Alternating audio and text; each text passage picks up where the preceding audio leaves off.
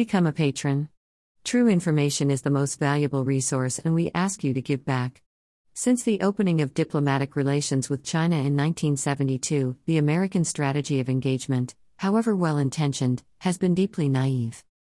While accepting America's efforts to facilitate their country's modernization, China's leaders have worked to restrict any liberal effects on their political system.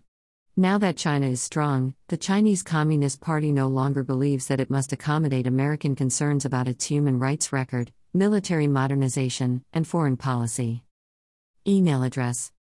Subscribe. Submit a form.